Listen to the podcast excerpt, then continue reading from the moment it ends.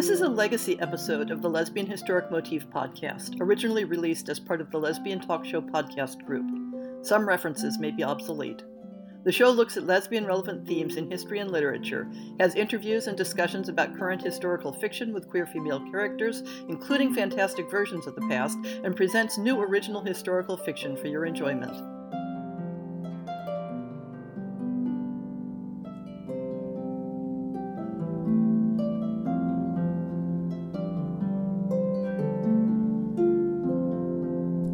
On the Shelf for February 2019. All sorts of fun things are coming up on the horizon for the podcast. I have three interviews scheduled to record and another five in discussions. When I have them in hand, I'll let you know who and when, but I don't like to jinx things before the recording happens. One big thing I've started on relating to the interview shows is that I'm commissioning transcripts of all the past interviews and will eventually work up to getting the interview transcripts up fairly soon after they air. At the moment, I don't have any interviews in the can for this month, so you'll get more surprise content, which is another way of saying I'll see what I can come up with on the fly. Maybe I'll do a list of some of my favorite lesbian historical movies. There are more of them out there than you might think. If you're a fan of historical fiction and would love to come on the show to talk about some of your favorite books, drop me an email and we can set something up. By the time the show airs, the submission period for the 2019 fiction series will have closed. But at the time I'm recording this, I honestly have no idea whether I'll have enough submissions to actually run the series this year. Maybe I'll get a ton of stories submitted in the last couple days. Maybe just a couple that people have said they're planning to send in. Maybe I'll get enough great stories to fill the series. Maybe I won't. By the time you hear this, you'll already know the answer if you read the blog. I confess I'd expected there'd be more interest and enthusiasm in the second year. No matter how things go with this year's series, I don't think I'll be doing it again in 2020, which is a shame because I'd hoped to provide a new venue for publishing lesbian historical short fiction. But a publishing venue doesn't do much good if no one sends their work in for consideration. On the blog, I've been continuing to work through some thematic groups of articles from the Journal of the History of Sexuality, with a few other random items. January focused on articles covering 16th and 17th century topics, including a fascinating study of a genderqueer person in colonial Virginia that sheds light on how ordinary people understood gender identity and sexuality. In February, I'm tackling a collection of articles about the late 19th century field of sexology and the supposed invention of homosexuality by psychologists. I confess it's an era and a topic that makes me impatient because too often that particular era in the medicalization of sexuality and gender identity gets misinterpreted as demonstrating that there was no such thing as same sex love before people like Krafft Ebing wrote their books about it. So if a bit of my impatience shows through in my summaries, you'll understand why. The only new book purchase for the blog this month was my very own copy of Delarivier Manley's The New Atalantis in support of last week's podcast with readings from the text. What did you think of Manley's depiction, satiric though it may have been, of a secret sapphic society in early 18th century England? For this month's podcast essay, I think I'm ready to begin tackling the delicate topic of the historic intersection of themes of female homoeroticism and transmasculinity. It's a complicated and broad subject, for this first installment, I'll be tackling some basic approaches to unpacking our cultural assumptions about gender and sexuality categories, so we can think and talk about historic categories in an open minded way. Lesbian historical fiction has a bit of an unfortunate history of erasing or ignoring trans possibilities, in large part because we're wedded to concepts of gender and sexuality that are rooted in our specific cultural context. To address the issues around transmasculinity in lesbian historicals in a meaningful way, we need to take a close look at the historic relationship between how people in the past understood gender and how they understood sexual orientation. I'm going to have a lot of fun in this first essay, although with a very serious purpose, because I'm going to start by taking you on a tour through the semantics of prepositions, the topic of my doctoral dissertation. And now for the new and recent releases of lesbian relevant historical fiction. The first few books all have a prominent element of fantasy in their history. Running Wild by Laurel Clarke, published through Amazon Digital, is subtitled A Steamy Lesbian Romance in Ancient Greece. So you can probably assume you get what it says on the label. Here's the blurb In ancient Greece, women didn't leave the homes of their male relatives. They don't become physicians, and they certainly don't fall for other women. But Melita is breaking all the rules. She didn't set out to get thrown out of her brother's house or meet a troop of naughty naiads. She definitely never expected to befriend Rhys, a half naiad, half human woman who has a bad habit of not wearing clothes. And now Rhys just won't get out of her head. All Melita ever wanted was a career as a village doctor and a normal life. But things are changing. Now the only thing she seems to want is Rhys. Breaking Mae's Curse, and I'm sorry if I've mispronounced the character's name. It could be May, it could be Mai. I'm going to go with May.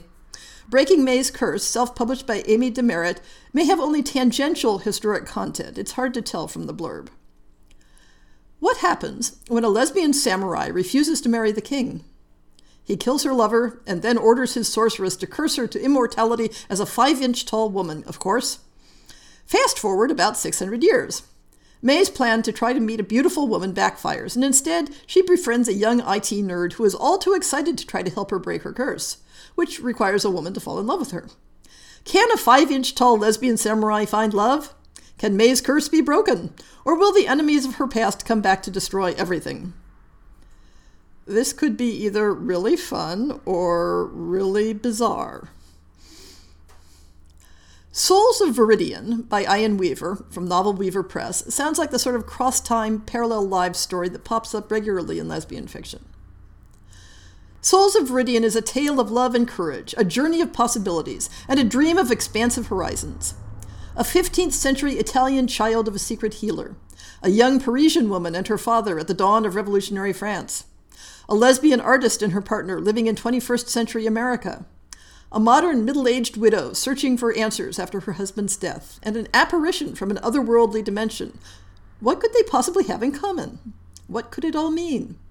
Widow Rachel Padini wants answers, especially as dreams and hallucinations of an odd child plague her life.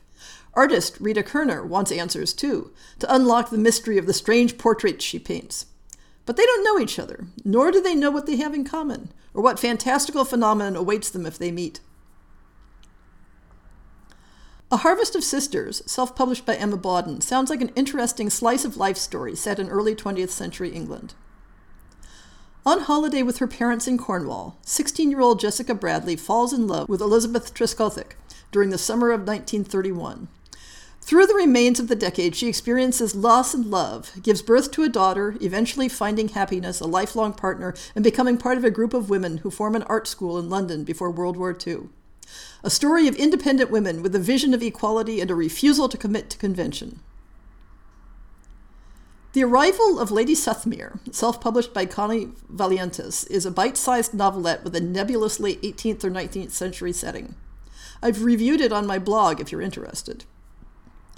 All Lavina wants is to quietly marry a man who will allow her to continue her current affair with the beautiful Lady Georgia Suthmeer. But with Lady Suthmeer herself objecting to any marriage, and with Lady Suthmeer's husband pursuing Lavina for himself, it's easier said than done. Can Lavina balance the men and women in her life, or will she end up losing her reputation, or worse, her lover? The Plan by Kim Pritekel from Sapphire Books sounds like a classic tale of girls from opposite sides of the tracks. As the dark days of the Dust Bowl come to an end, the midsection of the United States tried to rebuild and revitalize. In the small, dusty farming town of Brookview, Colorado, teenager Eleanor Landry and her mother were dealing with her father, a self appointed fire and brimstone preacher to his congregation of two. A plan to survive. As the dark era of the robber baron comes to an end, giants of industry and innovation emerged with fabulous fortunes manifested in the mansions that dotted the landscape across the country. Lisette Landon, the teen daughter of the wealthiest family in Brookview, was everything a good, proper girl of privilege should be. Only problem was she wasn't dreaming of finding a young man to raise a family with. A plan to be free. One look, one touch, all plans are off. Secrets deeper and darker than the grave would bring Eleanor and Lisette together, their families connected by a web of lies and broken promises. A plan to escape. But be careful because life has other plans. Acts of Contrition is the fourth book in the Passing Rites saga by Elena Graf from Purple Hand Press. Be aware that this series has some very intense content, including depictions of rape and sexual violence, as well as the aftermath of war. World War II has finally come to an end and Berlin has fallen.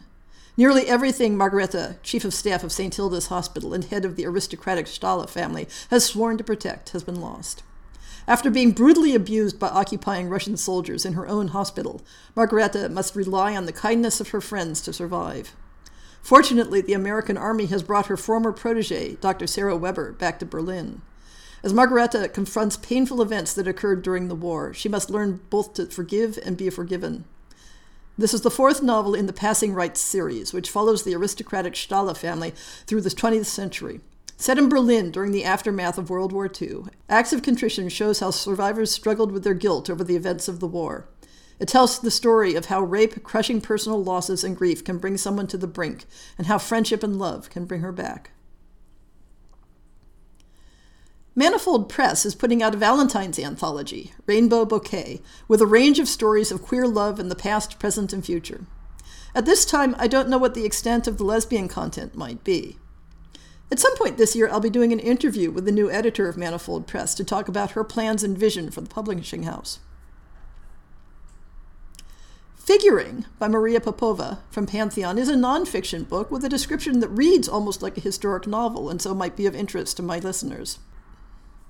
Figuring explores the complexities of love and the human search for truth and meaning through the interconnected lives of several historical figures across four centuries, beginning with the astronomer Johannes Kepler, who discovered the laws of planetary motion, and ending with the marine biologist and author Rachel Carson, who catalyzed the environmental movement.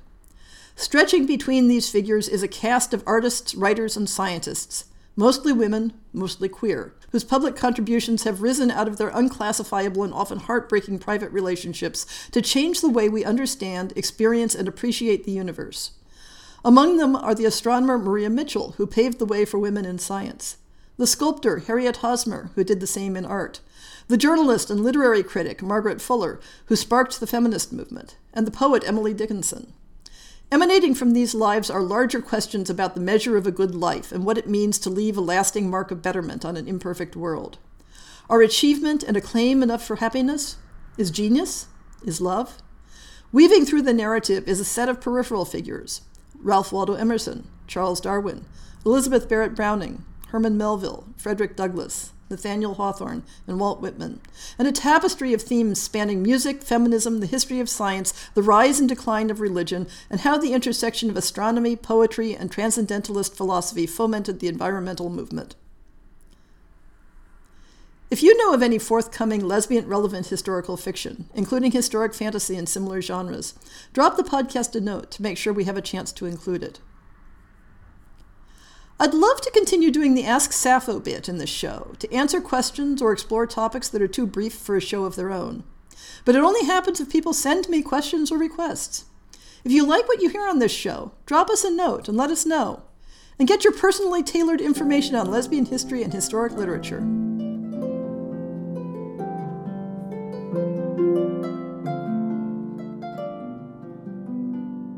I hope you've enjoyed this episode of the Lesbian Historic Motif podcast.